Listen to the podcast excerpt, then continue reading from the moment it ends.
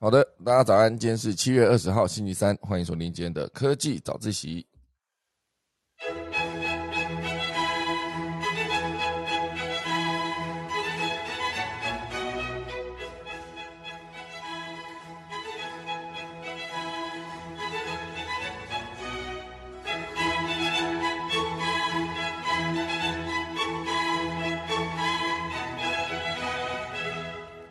好的，今天科技早一起要跟大家分享几则消息。第一则算是重重磅消息，昨天晚上呢十一点四十分哦就是统一召开了一场记者会。十一点四十分，在二十分钟就要十二点的这个时间，他召开了一个记者会哦，是非常非常紧急的概念。怎么记者会会召开在十一点四十分呢？以前只有重大事件的时候才会这种发生，现在就是一个。呃，他入主家乐福的这一个新闻，直接在昨天晚上十一点四十分召开记者会来宣布，总共呢是砸了两百九十亿元，收购了台湾家乐福的全部股权。接下来呢，台湾家乐福将是将是由统一全数的全资经营，那就变成由呃全联收购了家乐福啊，应该全联收购了大润发，直接呃分庭抗体啊，这两个大的。呃，连锁量饭店，好，接下来就是会怎么样打仗呢？等一下跟大家分享。第二大段呢，会跟大家聊到就是亚马逊大改版，它的 Prime Video 搞到串流平台越长越像，哈，不管是 HBO Max、Netflix，好，迪士尼 Plus 看起来都很像，好不好？等一下钟声过后，开始今天的科技早自习喽。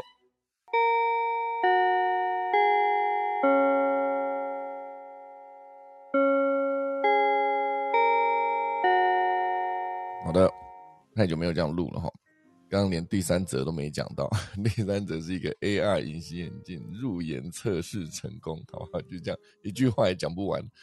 好了，先来跟大家分享几则短一点的消息哦。第一则呢，就是呃，一样是跟亚马逊有关，他为了打击假评论，将提告一万名脸书群组管理员。我这些管理员呢，通常都是以假评价来赚取当的获利。哦，所以呃，算是本周一哦，就是两天前，亚马逊就对了一万多个 Facebook 的群主管理员提起了诉讼。诉讼哈，因为现阶段呢，网购成为主流，但是无法眼见为凭嘛，所以只能靠一些评价来判断商品到底是好还是不好。然而，如果在网络上面消费，哦，只是产品评论看起来又很像复制贴上，那就是一个假的评价。而这种评价呢，在网络上面比比皆是，甚至有些人透过发表评论来获得报酬，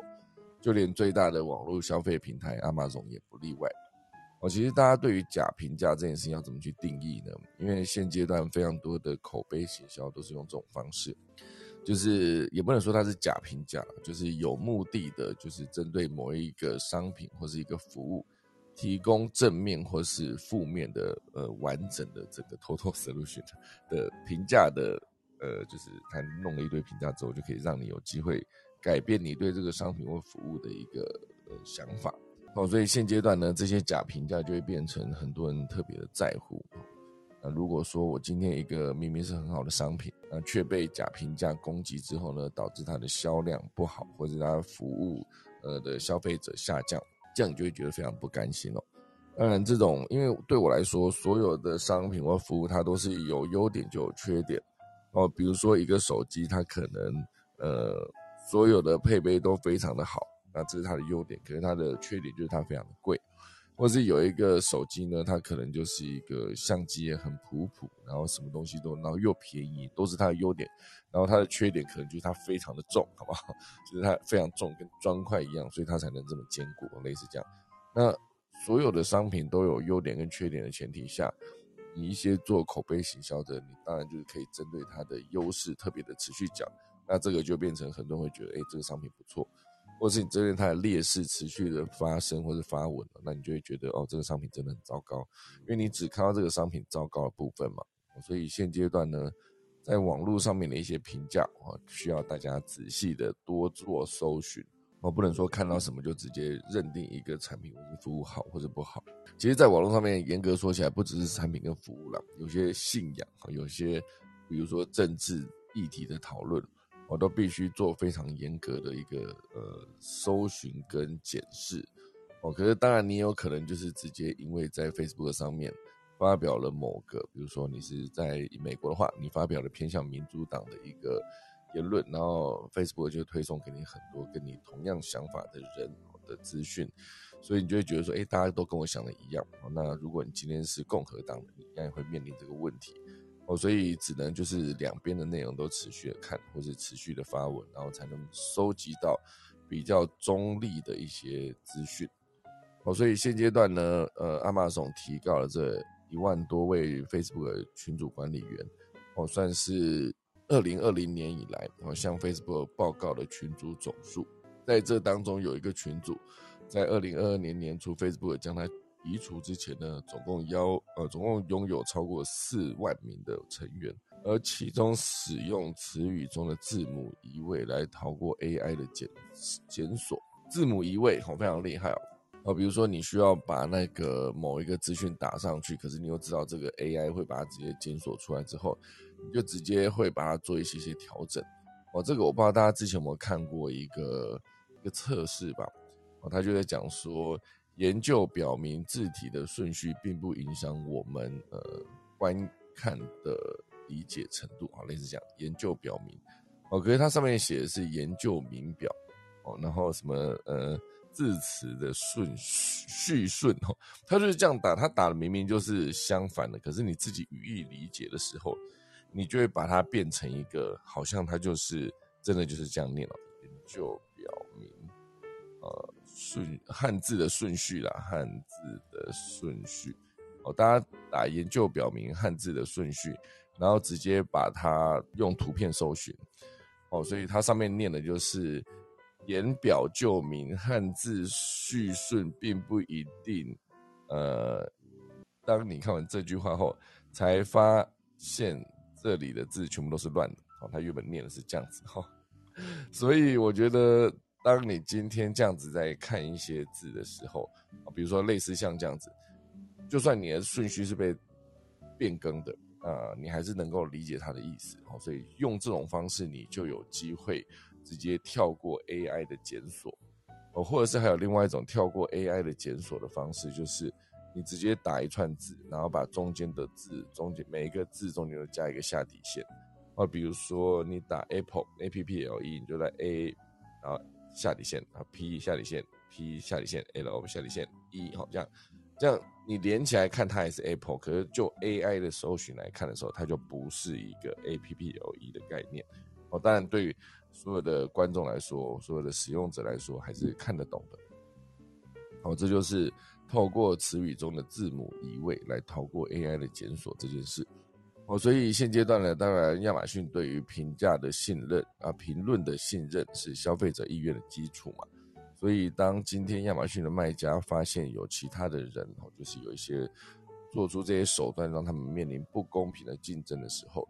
亚马逊就会在网站上面的评论，任何时候都有一部分是假的。但他们也明白，假评论的存在可能会破坏消费者对整个评论系统的一个信任。我其实所有的评论，大家如果点击，比如说你今天在呃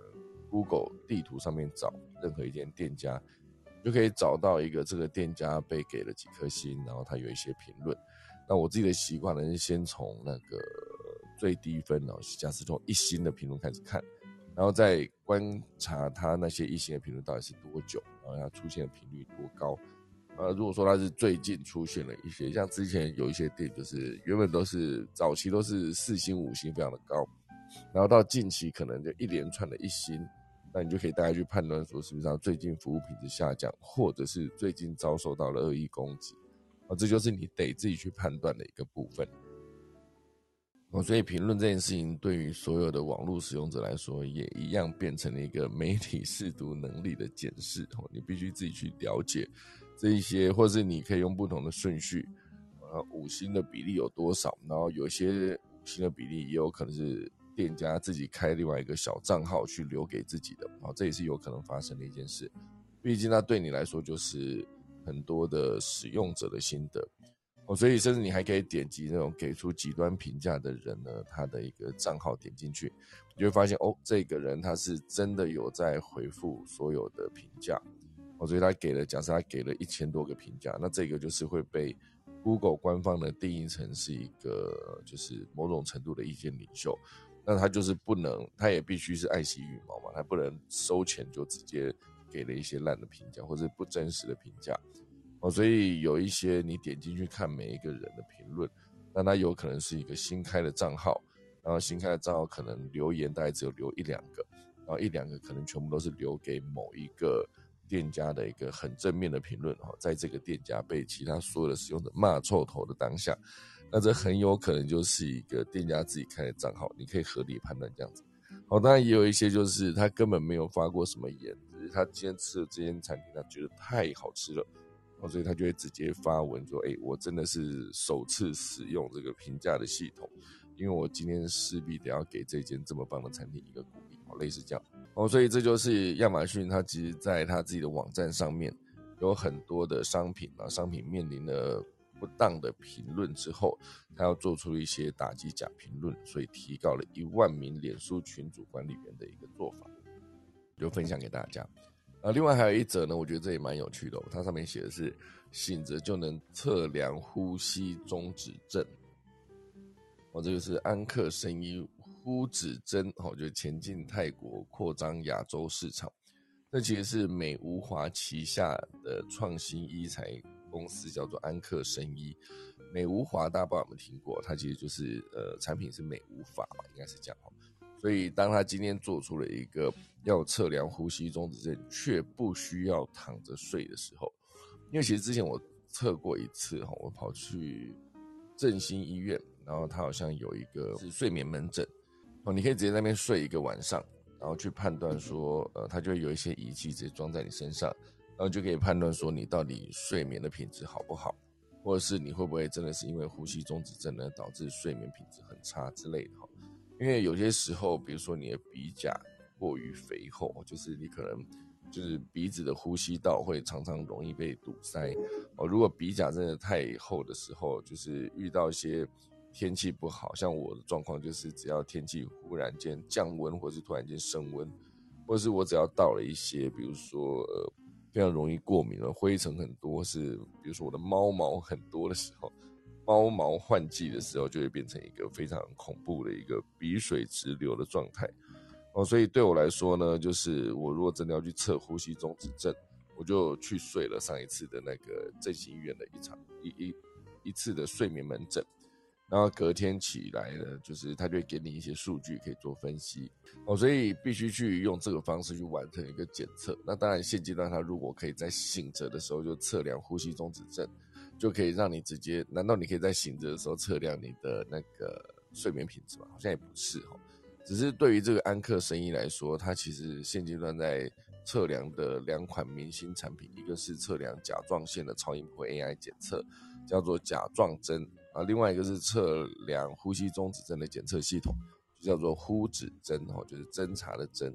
哦，所以这两个就是他们现阶段的明星产品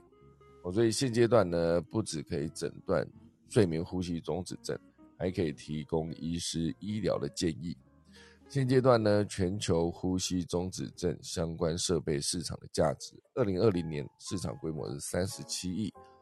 二零二一年到二零二八年呢，年复合成长将以百分之六点二哦去成长哦，所以现阶段安克研发了这个呼指症哦，呼吸中止症的侦侦测这个仪器服务，就可以透过镭射定位跟 AI 超音波扫描分析，让所有的患者可以醒着就能进行十分钟的快速检测。啊，不同于过往民众需要到院的睡眠中心或居家进行长时间的睡眠，才能检查呼吸道是否阻塞。哦，这非常厉害啊！因为真的，你有去睡过睡眠门诊的话，你就知道哇，全身真的是插满了非常多的检测仪器。它甚至测量你睡眠品质好不好的时候，比如说你的脚上面也会装。那就比如说你的脚在过度移动的过程中，就可以判断说，哎，你睡眠状况可能也真的没有很好。哦，所以这个呃。在在我上次去测量的时候，我自己对最有感就是他鼻子也必须装一个检测器，哦，就是那检测器就是放在鼻孔里面，然后就是非常不舒服。我在这么非常不舒服的前提下，你还能睡得着，这也是蛮不容易的。不过对我上次来说，我觉得我装那一堆那个线在身上，真的是蛮累的一件事。所以后来还是蛮快就可以睡着。我觉得对我来说呢，这个测量呼吸中止症跟测量甲状腺侦测这个，其实全部都是美物华呃旗下的安克声音现阶段做的非常呃非常棒的一个服务。哦，大家有兴趣的话可以去搜寻一下。好的，然后还有一则呢，就是最近大家可能也很有感吧，哦，就是加赖的诈骗简讯再度横行哦，不知道大家现阶段有没有就是非常有感？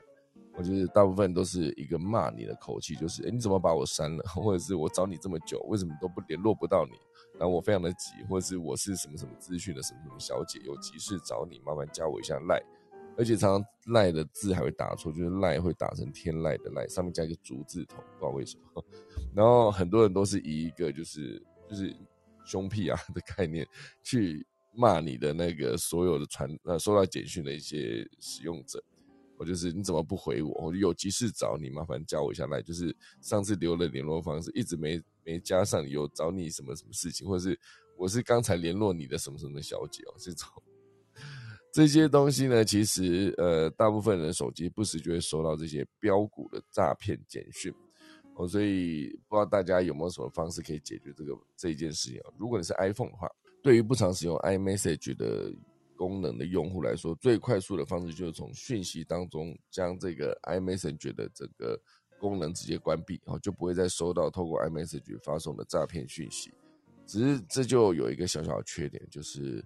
呃，关闭 iMessage 之后呢，你的 iPhone 就无法跟其他的苹果装置免费传讯息了。哦，这是其中一个方式。当然呢，你把这个关掉之后，就是你可以省去非常多收到这种非常多简讯的一个诈骗简讯的一个机会。哦，所以就看大家怎么考量。或者另外一块啊，你也可以用一个方式叫做过滤未知的寄件人。我觉得只要他是未知寄件人的，他其实就可以直接帮你把它过滤掉。那最近不知道大家有没有看到一个，好像也是在好像报废公社吧，上面就是有一个人他直接做了一件事，就是把这些所有诈骗讯息的，比如说三足资讯的谢小姐，或是呃呃凯基证券的林林小姐之类的，他做了一件事情，就是把这一堆人 加到同一个群组，然后就开始开会，这样就说，先有三足资讯的谢小姐，麻烦你先报告一下啊，为什么上一周的业绩这么差？然后接下来就是凯基证券林小姐，就是。最近的工作非常努力，深夜还在发简讯，所以大家给她鼓励鼓励。然后就是这些 诈骗账号，通常都是发现被搞了一摆了一道之后呢，就会全部离开哦。那离开的时候，这个那个 那个发文的人还把他们加回来，说：“哎，不是叫你报告，你怎么就跑走了？” 类似这样，就是进进出出了好几次之后，就一直离开，一直把他加回来，这样。哦，我相信这对那些诈 骗集团来说也是非常的困扰，所以不知道大家最近有没有遇到这些状况？诈骗简讯再度横行哦，就是如果你真的是 iPhone 的话，你可以直接把 iMessage 关掉，或是直接过滤未知的联络人哦，都有机会减少收到诈骗简讯的机会。好的，以上就是今天的前几则消息啦。先来进行今天的第一大段哦。第一大段呢，要跟大家聊的就是统一集团入主了台湾家乐福哦。这其实是一个蛮大的一个消息，因为昨天真的是一个呃，算是十一点四十分召开记者会的时候讲到了这件事情。统一呢，现阶段大家对它的印象是什么？哦，就是 Seven，当然就是它最有名、最最强大的一个呃通路品牌，Seven Eleven。那当然，其他包括 Cosme 啊、康士美或者是圣库斯啊、Costco 那个冰，然后都算是他旗下的一些呃通路的品牌。当然，原本他就是持股家乐福，可能好像是四成之类的吧。那现阶段他是把全额全部买下来，所以以后呢，台湾家乐福就是在公平会通过之后，在二零二三年中旬会完成交割。确实，哦，统一将成为零售业的霸主，而专家呢也指出背后可能会有一些隐忧，哦，所以这整则新闻大概就是，呃，十九号，也就是昨天，哦，在十一点四十分，说明董事会重大决议交易案，啊，正式宣布收购家乐福的股份，哦，所以统一跟统一超，哦，一个就是统一集团，一个就是统一超，就是 Seven Eleven 这个集团，就是分别召开董事会。哦，授权同意统一跟统一超分别回购哦四十九点五跟十点五的家乐福股份有限公司的股份哦，所以四十九点五加十点五算起来就是一个五十九六十哦，六十再加上他之前原有的四十趴的股份哦，所以整个收购结束之后呢，呃，台湾家乐福就正式属于统一集团所有，而且整个。占估的交易金额分别落在二三九亿元跟五十一亿元哈，就是刚才讲的四十九点五，就是二三九亿元，然后十点五趴的股份就是五十一亿元哦，所以整个加起来就是两百九十亿哦，所以在交易完成之后呢，统一企业将持有台湾家乐福百分之七十的股份，而统一超商呢将持有百分之三十的股份，也就是说，统一集团将百分之百持有台湾家乐福的股权。哦，所以这算是统一的财务长陈国辉哦，在他的发布记者会上面表示，这个交易案呢还需要取得公平会的许可，并预期在二零二三年中完成交割。而这一起收购案拍板定案之后呢，统一集团的经营通路将横跨综合呃商品的零售业的四大业种，非常厉害，有超商、有百货、有量贩，还有超市哈。超市当然就是它的 seven 嘛，量贩当然就是现在家乐福。诶，超哦，超商跟超市，诶，那是哪一种？好，总之等一下来跟大家整理一下啊。反正，呃，昨天晚上在台湾证券交易所我举办了一场就是统一跟统一超的重大讯息说明记者会。哦，所以接下来横跨超商、超市、量贩、百货，那个统一将成为零售业的霸主。我就是接下来的统一集团将取得家乐福全台三百四十间门市的经营权。哦，原来是这样啊，其中包含六十八间量贩店、二七二间超市哦，以及顶级超市，还有一百二十九间商场。家乐福商标的使用权以及部分量贩店及物流中心的自有土地与资产啊，全部都属于统一集团所有。而在记者会上面呢，也提到说，这一次的股权收购之后。统一集团的全通路策略将会更完善，可以提供更广泛的服务给消费者。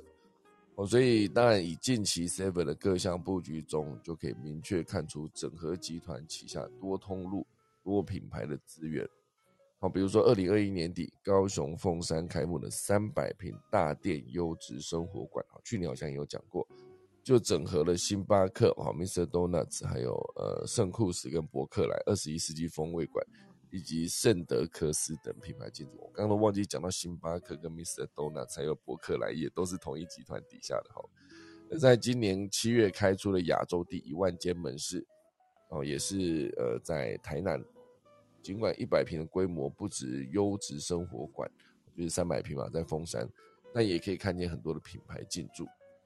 哦，所以现阶段呢，当然统一超旗下的经营百货商场，也就是近期成品新义店的统一国际大楼，我觉得刚才我在想说它的百货在哪里？哦，原来就是成品新义店所在的统一国际大楼。那那一个租约是否可以延续成为热门的话题？业界也都在关注。统一集团呢，如果是将商场空间收回，整体效益或许比当房东更可观，就是在。呃，信义区的这个统一大楼这样，哦，所以实体零售的两大收购案逐渐成型。接下来专家就比较忧心说，消费者跟供应商的权益可能会受影响。我觉得接下来你就思考到，台湾要么就是家乐福背后的统一，要么就是大润发背后的全联。我觉得这两大收购案成型之后呢，因为之前才刚讲了全联收购大润发嘛，哦，所以。接下来就是这两强相争的过程中，有没有可能就是牺牲了消费者的权益呢？这就是很多专家比较担心的事情。因为家乐福在二零二零年其实就已经并购旗下的顶好，还有一个 Jason Marketplace 两间超市品牌。呃，原本它就是收购了这些，成为台湾的第二大超市。而台湾超市龙头全联福利中心呢，也没有停下脚步。不但在近年越开越多店啊，上千间门市几乎是便利商店的规模，而且离家近、街头巷尾都能轻松购物的形态，也已经不再是便利商店的专利。哦，所以全联里面会有一些生鲜，那所以接下来很多的 seven 也都重新整理它的店面，就是改成增加了冷冻柜。之前听全联的呃操盘者有聊过一场，哈，就是听他演讲的时候有提到。他们在算生鲜的时候，都是在算冷冻柜的数量。比如说，我可以直接讲说，我有几家门市，而门市里面分别加起来的冷冻柜总数有多少，就代表说它可以处理生鲜的一个能力。那当然，现阶段呢，原本大家去看你的你家附近的 Seven，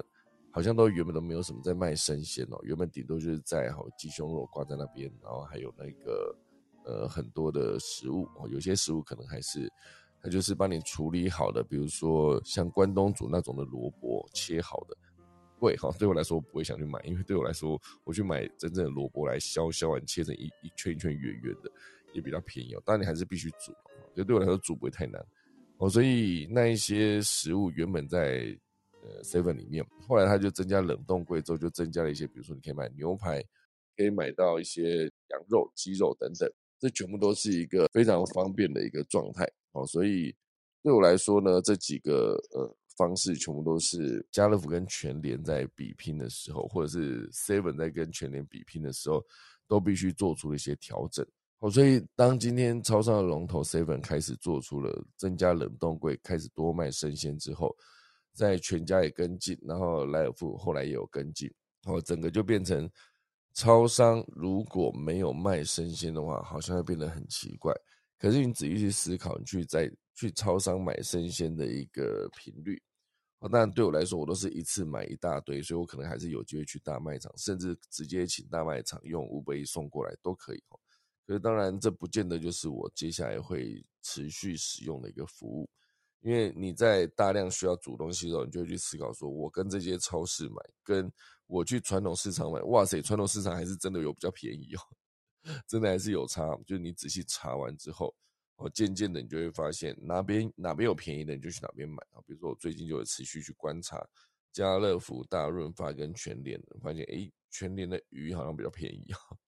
那那个鸡肉的部分，我可能还是会选家乐福，因为呃全联的有一些鸡肉我自己吃的比较不习惯它的味道，所以整个当你研究一段时间之后，你可能会不止以价格来考量，可能也会以。它的比如说口感、味道来做考量，最后你要买哪边的东西哦。所以接下来这两起重大收购案呢，就意味着台湾实体零售业已经逐渐走向大者恒大的路线。这一些会不会产生数据经济规模？也就是说，同时经营超市、超商、量贩等不同的实体通路的类型，将收集到消费者在不同通路的消费数据啊，消费行为数据。对于往后的商品采购策略跟行销策略都是一种助力哇！你可以想象，如果你今天用一个账号，哦去 Seven 登录，哦去博客来登录买书，或者是接下来的家乐福账号，可以整个整合到统一旗下底下的一个资讯分析的时候，就会发现哇，它可以整个重塑你这一个用户的生活。比如说你这一个人什么时候会买什么样的商品，在 Seven 会买什么，在大润发啊，应该说在。在家乐福会买什么？然后你会不会去博客来？然后你会不会去星巴克？会不会去买圣库斯的东西？会不会有一些买药的需求去了康士美？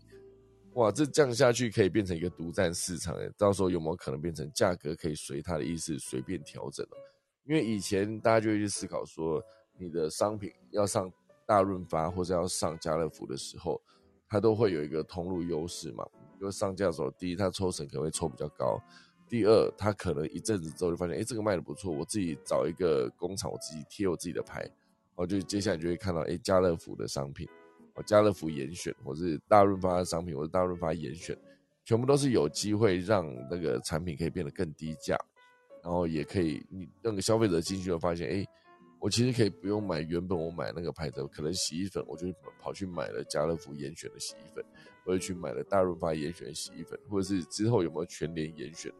我不知道对我来说，这个其实是一个蛮好的一个竞争方式。毕竟，这就是俗称的通路为王嘛。你可以不要在我这边上架，OK？可是你必须找到你自己上架的地方，或者是你能不能直接在网络的市场面接触到你的消费者。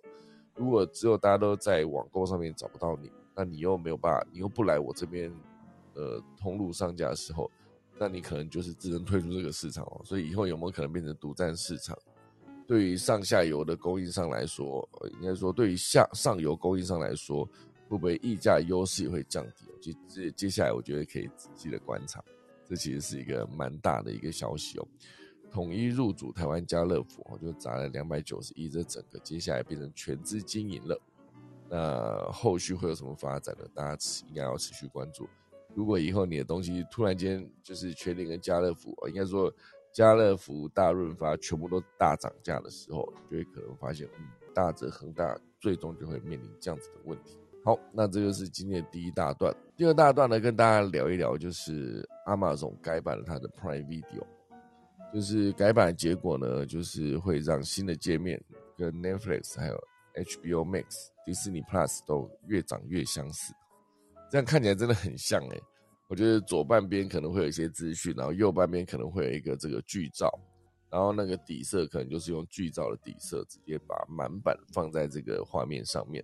然后，当然，左半边的资讯显示的是这个产品啊，应该也不是产品，这个影集的名字。然后底下会附上它几颗星，然后它的年份，啊第几季等等啊，全部都写在左半边哦。所以看起来，我乍看之下真的是，因为我没有在使用亚马逊的 Prime Video 嘛，我只是看它的截图，就觉得说，将它它将大规模改版使用者界面之后，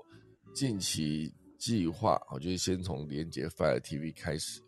然后最明显的变更就是导览选单移到左边哦，过去是列在画面上方的选单呢，也移到左侧直向的配置配置哈，包含首页商店跟含广告的免费选项。首页的改善呢，只是把使用者看到一半的节目并列出来哦，只要点选缩图呢，就可以从中断的地方继续观看。哦，这个做法呢，其实好像。可以直接联想到就是 Netflix，而且美国新版界面可以使用 Live TV 的页签来观看，像是 NFL 哦，就是 National Football League，就是他们的美式足球的联盟的赛事。那另外为了容易区分会员可以免费收看的节目，以及会员仍需付费的节目，这次改版呢，也用蓝色跟黄色的 icon 标示在节目缩图上。过去必须点进节目才能确认是否要付费啊！改版后，使用者可以从缩图一眼就看出会员不需要额外付费的节目，就是蓝标蓝标签，或者是需要额外付费就是黄标签。整个这样看起来真的是跟那个 Netflix 有点像，但是这一次的改版呢，也有硬体的限制啊，比如说 PlayStation Three 或是第三代的 Apple TV 就不在更新范围内哦。所以我现在是有一个。呃，PS Four，那我也有一个第四代的 Apple TV，书，这两个都可以更新。然后呢，我又没有用 Prime Video，哦，所以对我来说，我就是在用 Netflix 的人。然后我最近也有，呃，就是被共享了一个迪士尼 Plus 的一个账号。然后所以这两个平台我都可以看。那当然讲到 Netflix 呢，哦，我当然还是要继续提一下。之前 Netflix 有一个测试收费的新模式，哦，就是要用免费的账号让你看广告的时候，应该说看影片的时候，同时也要看到广告，哦，所以现阶段呢，Netflix 当然就是为了挽救订户下滑的颓势，还有它的业绩，哦，并且持续推进用户的人数成长，哦，所以他进来呢就积极打击用户分享账号这个行为。要怎么打击呢？因为其实很多人都是。哎，我们来共享一个 Netflix 的账号哦，所以就是一笔钱，一年只要付一次。我相信那一个 Spotify 好像也是这样子。哦，所以之前 Netflix 就用了很多的方法来抓这件事情了，比如说你到底是不是同一个人用了不同的地点去登录你的 Netflix，还是它就是一个同一家族的人可以一起看，或者是他另外一种方式就是这个账号只要在呃这个地方被登录的时候，其他地方就会被登出。哦，所以这个 Netflix 进来就是积极的打击用户分享账号这个行为，所以他之前的做法，我觉得还是很难抓不胜抓，因为他有可能会干扰到有一些人，可能就是我今天买了一个 Netflix 账号，我可能是笔电上面要看，我桌垫上面要看，我手机上面也要看，我平板上面也要看，我一个人就可以在四个地方登录。那他可能今天在抓这个呃共享账号的时候。他会发现，原本在手机上登录，被登录在平板上，他直接帮你跳出，就说你是另外一个人哦。可事实上，他明明就是同一个人，同一个人直接登录自己的平板跟手机，就两个地方嘛。好，所以后来呢，Netflix 现阶段它有一个做法，我觉得这还蛮聪明的。乍看之下，就是宣布启动了一个叫做 Add a Home 哦，这个新功能测试。Home Ad Home 呢将是首先在南美地区的阿根廷、多米尼加和萨瓦多直接去展开测试。那这个 Ad Home 哦，就是新功能的 Netflix 会自动判断某账户常开启服务的地点所在。来判断此为用户的住所，哇塞，这不就跟 Google 之前做的事一样吗？哦，就是当用户离开住所超过两周，并在其他地点使用 Netflix，系统就会自动更改用户的居住地，然后呃，并在其他诶，并且呃，若有同住家人使用该用户的 Netflix 的时候，就会被要求二点九九美元另外购买家庭会员的共享服务。哦，所以这个 Ad Home 呢本身就是一个家庭方案的概念，用户可以从主要账号中延伸出子账号，让长居外地的家人可以用较低的费用享有 Netflix 服务，而不是免费哦，各位哈。所以 Netflix 的基本方案呢可以额外增加一个住所，标准方案呢可以另外增加两个住所，高级方案可以增加三个住所，但每个额外增加一个住所的费用就是二点九九美元。此外，这个 Netflix Netflix 账号也可以自行设置住所的地点，并从账号中删除不需要的住所地点。哈，所以这个其实接下来呢，很多的人呢，可能都会因为这个方案直接受到影响。哈，就是 Add Home 或是 Add Extra Member 哈来做呃后续的一个收费的基础。那现阶段呢，Netflix 预估全球有一亿个家庭共享他们的 Netflix 账号。其中，在美国、加拿大就有超过三千万个家庭共享账号，而且这个 Netflix 的产品创新总监就表示，家庭用户广泛共享 Netflix 账号，虽然让我们的节目受到更多的消费者欢迎，但同时也削弱了他们投资跟改善服务的能力，因为没有收钱嘛，吼。所以 Netflix 曾在今年第一季财报中就表示，哦，如果会员跟同住家人之外的消费者共享账号。可能会向该会员收取更高的费用，来阻止共享账号的一个状况，但同时也强调，希望在账号共享的跟额外费用之间呢取得一个平衡。大家有共享一个 Netflix 账号吗？一个月三百多块，好，所以如果说你今天找了五个人，一个月就是每个人六十多块，或是七十块，你就可以直接看所有 Netflix 的影片。然后，当然你的重点就是一个。有人在看的时候，你就会被登出，好，就是这么简单。好，所以讲到 Netflix 呢，应该可以再接着讲这一则，哦，就是微软之后有没有可能去收购 Netflix 呢？我，就是它目前为止广告技术的合作，难道只是一个前期准备吗？哦，这就是有分析师预期，微软完成收购动视暴雪之后呢，将会选择合适的时间公布收购 Netflix 的消息。我觉得微软手头上的现金还是蛮窄，因为微软之前的服务方式就是透过卖软体嘛，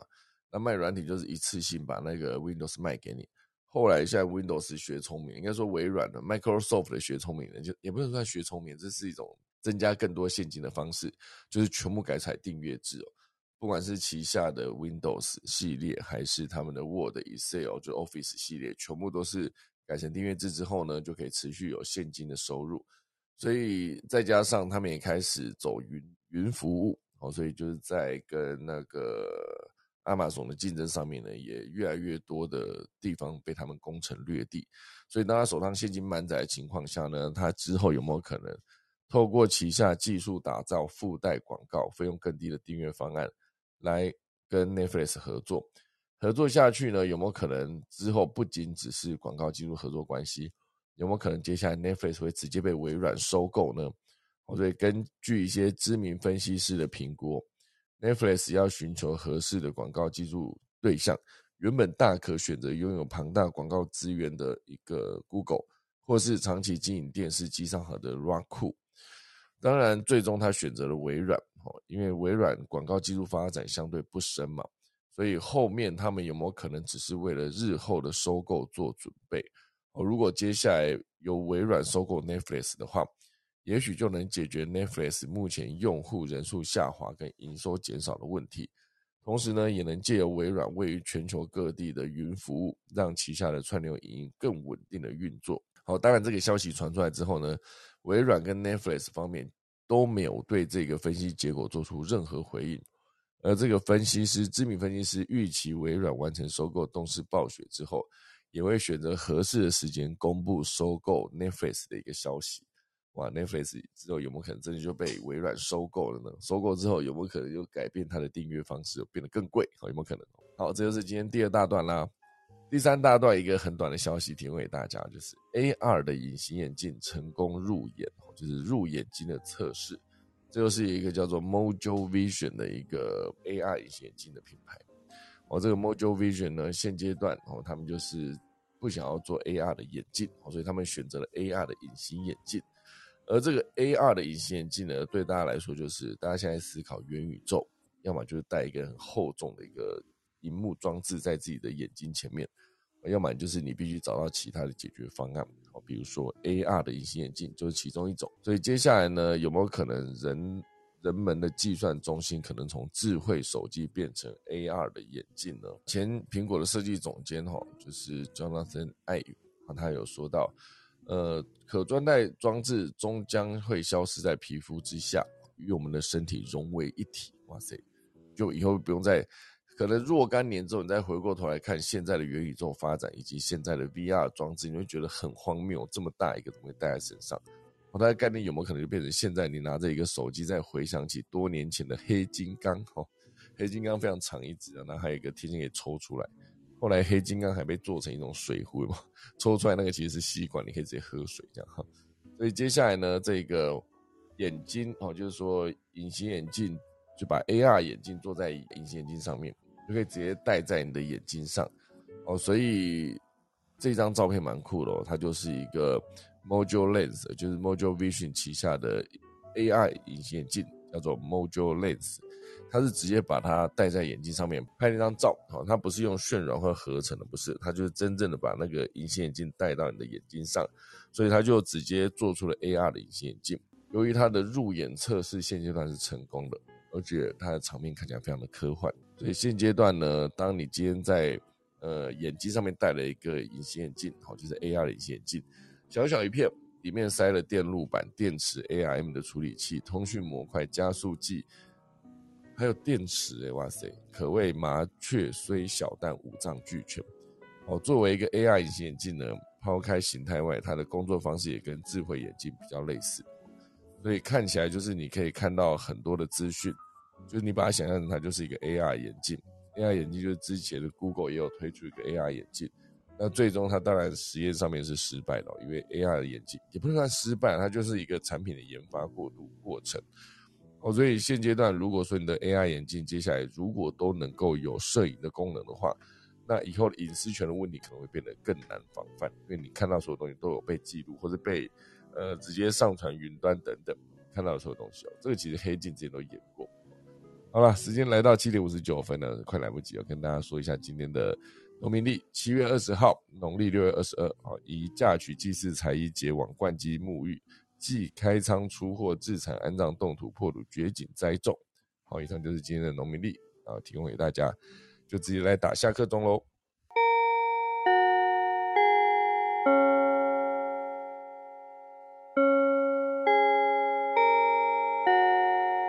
好的，今天就谢谢大家收听啦。我们今天的时间来到八点整，我今天这个有比较好一点音质的麦克风再次回来了，非常开心哦。那我们来看看那个郭巴平有什么要跟大家分享的。最后一则这个 AR 隐形眼镜，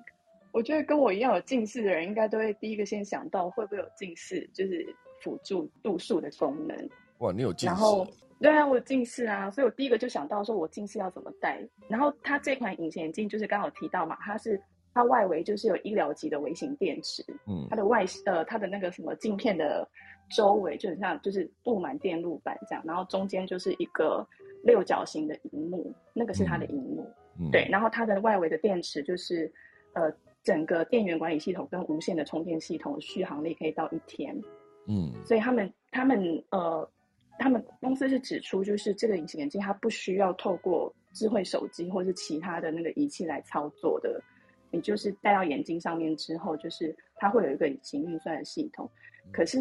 近视的人戴上去怎么办？因为他们还是继续在开发，他们未来是希望可以改善视障人士的生活，嗯，所以他们是有注意到这一块的。然后他们现在进一步的测试也是在向美国的食品呃监管呃食品监管局就是 FDA 他们在申请批准使用，可是现在还是不知道可不可以上市，就是上架的确切日期。可是有说这个隐形这副隐形眼镜应该是跟手机差不多的价格，嗯，但他有特别提到高端呐，所以可能是对，就是 iPhone 之类的。然后关于近视的问题的话，他是提出说，这副眼镜不但可以矫正视力，还可以拍照。嗯，那它不是说在每一副的眼镜上面就是帮你依照你的度数去做改善，而是说，它是像是比较高度近视的用户，他去佩戴这个眼镜的时候，他们看着某一项东西，那它的原理就是说，它帮你拍下来，你会看到一张很高清的照片在你的眼前，对，然后就用这个来弥补自己的视力缺陷。嗯，然后他们从二零一五年开始研发的时候，其实那个外观变化很大，因为到从二零一七到二零一九几乎都是全透明的镜片，到二零二二的时候才是像现在这样子周围有电路板的样貌。嗯，然后到之后他们希望研发成，我觉得他们很跟趋势哦，它就是研发成那个外观很像瞳孔放大片。嗯，对，就是变成那样子的外形。嗯，好，就是一点点补充。嗯。然后我要讲不相干的事情哦。啊，我来讲多不相干。这一则不知道大家有没有想过，除了就是就是熊猫的跟熊猫相关的研究，不知道大家有没有想过，就是怎么不相关？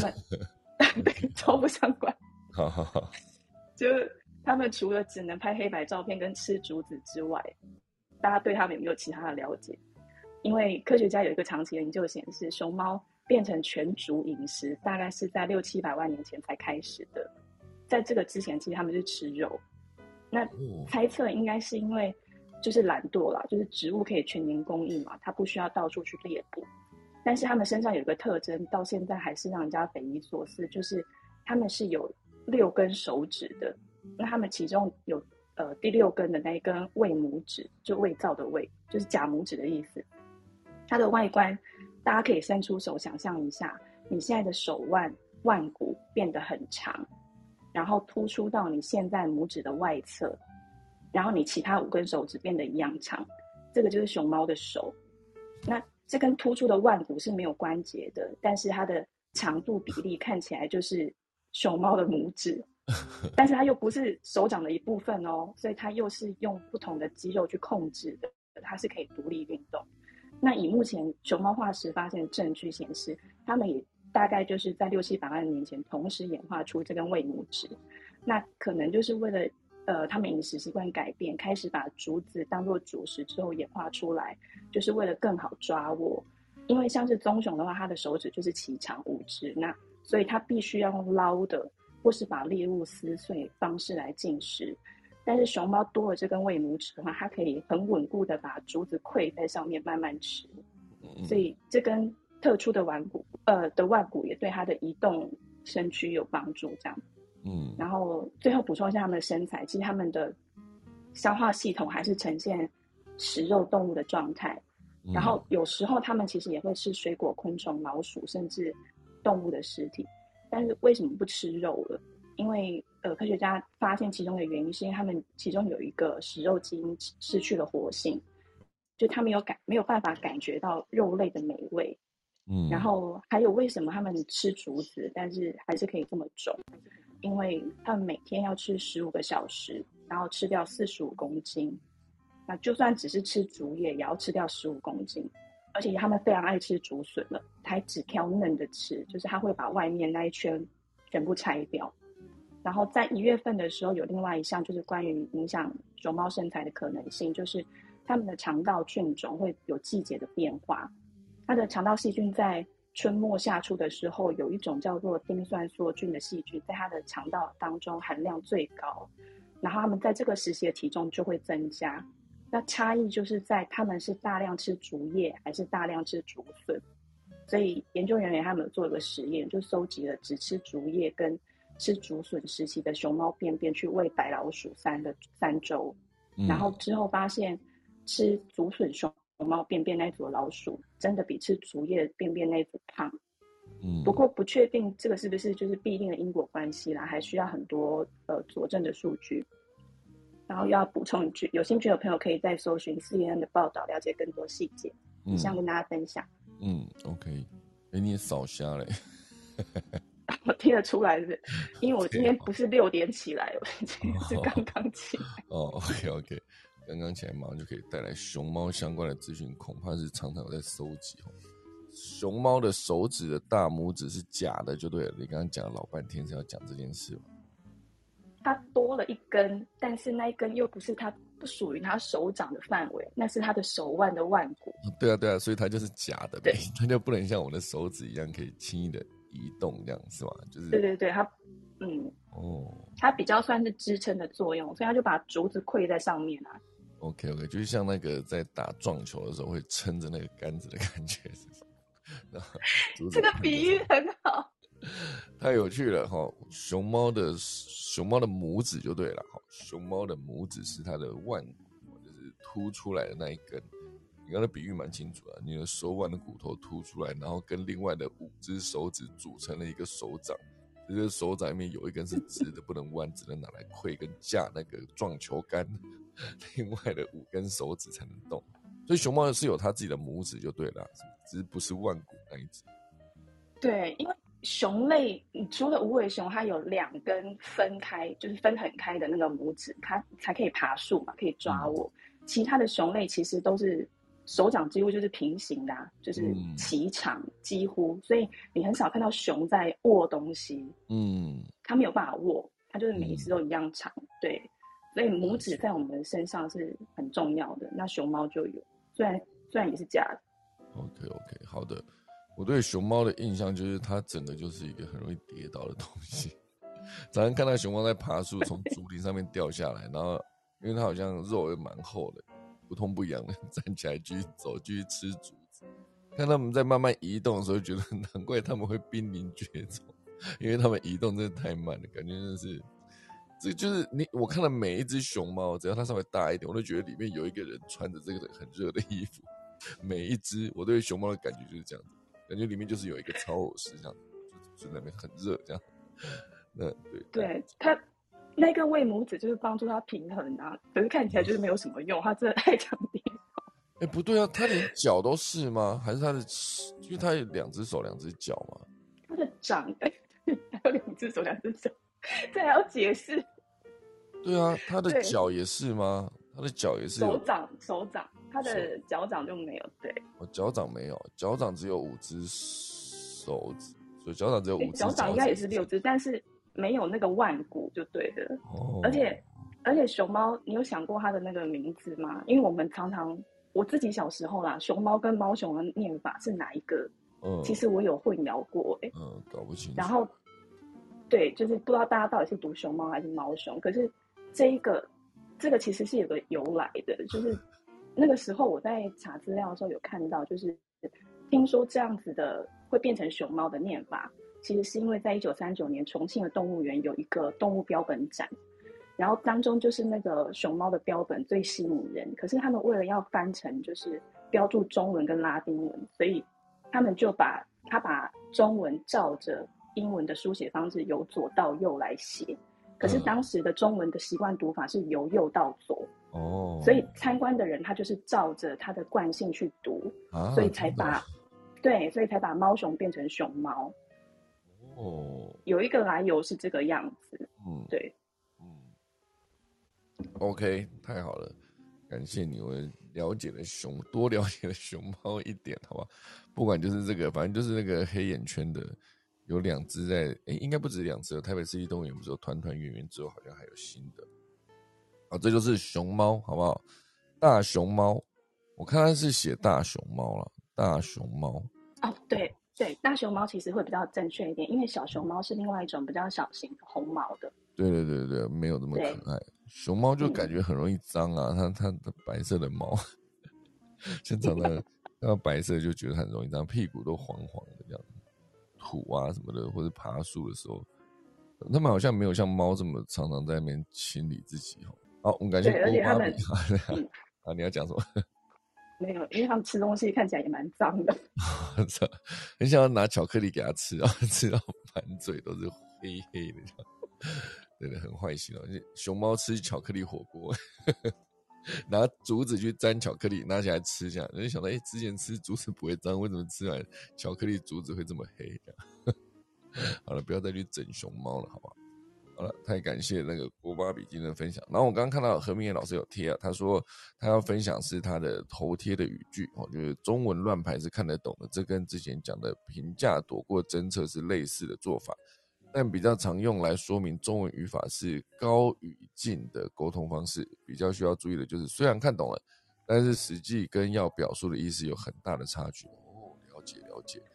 好的，我觉得在 AI 辨识这件事情上，我之前是非常的好奇，就是它到底透过什么样的方式？我们看明天我们的何明远老师，如果声音比较清楚，或是网络信号比较好的话，我们再请老师来分享一下，好吧？好吧，以上就是今天七月二十号的科技早自习啦，时间来到八点十三分了，准备要打下课钟，跟大家说再见喽。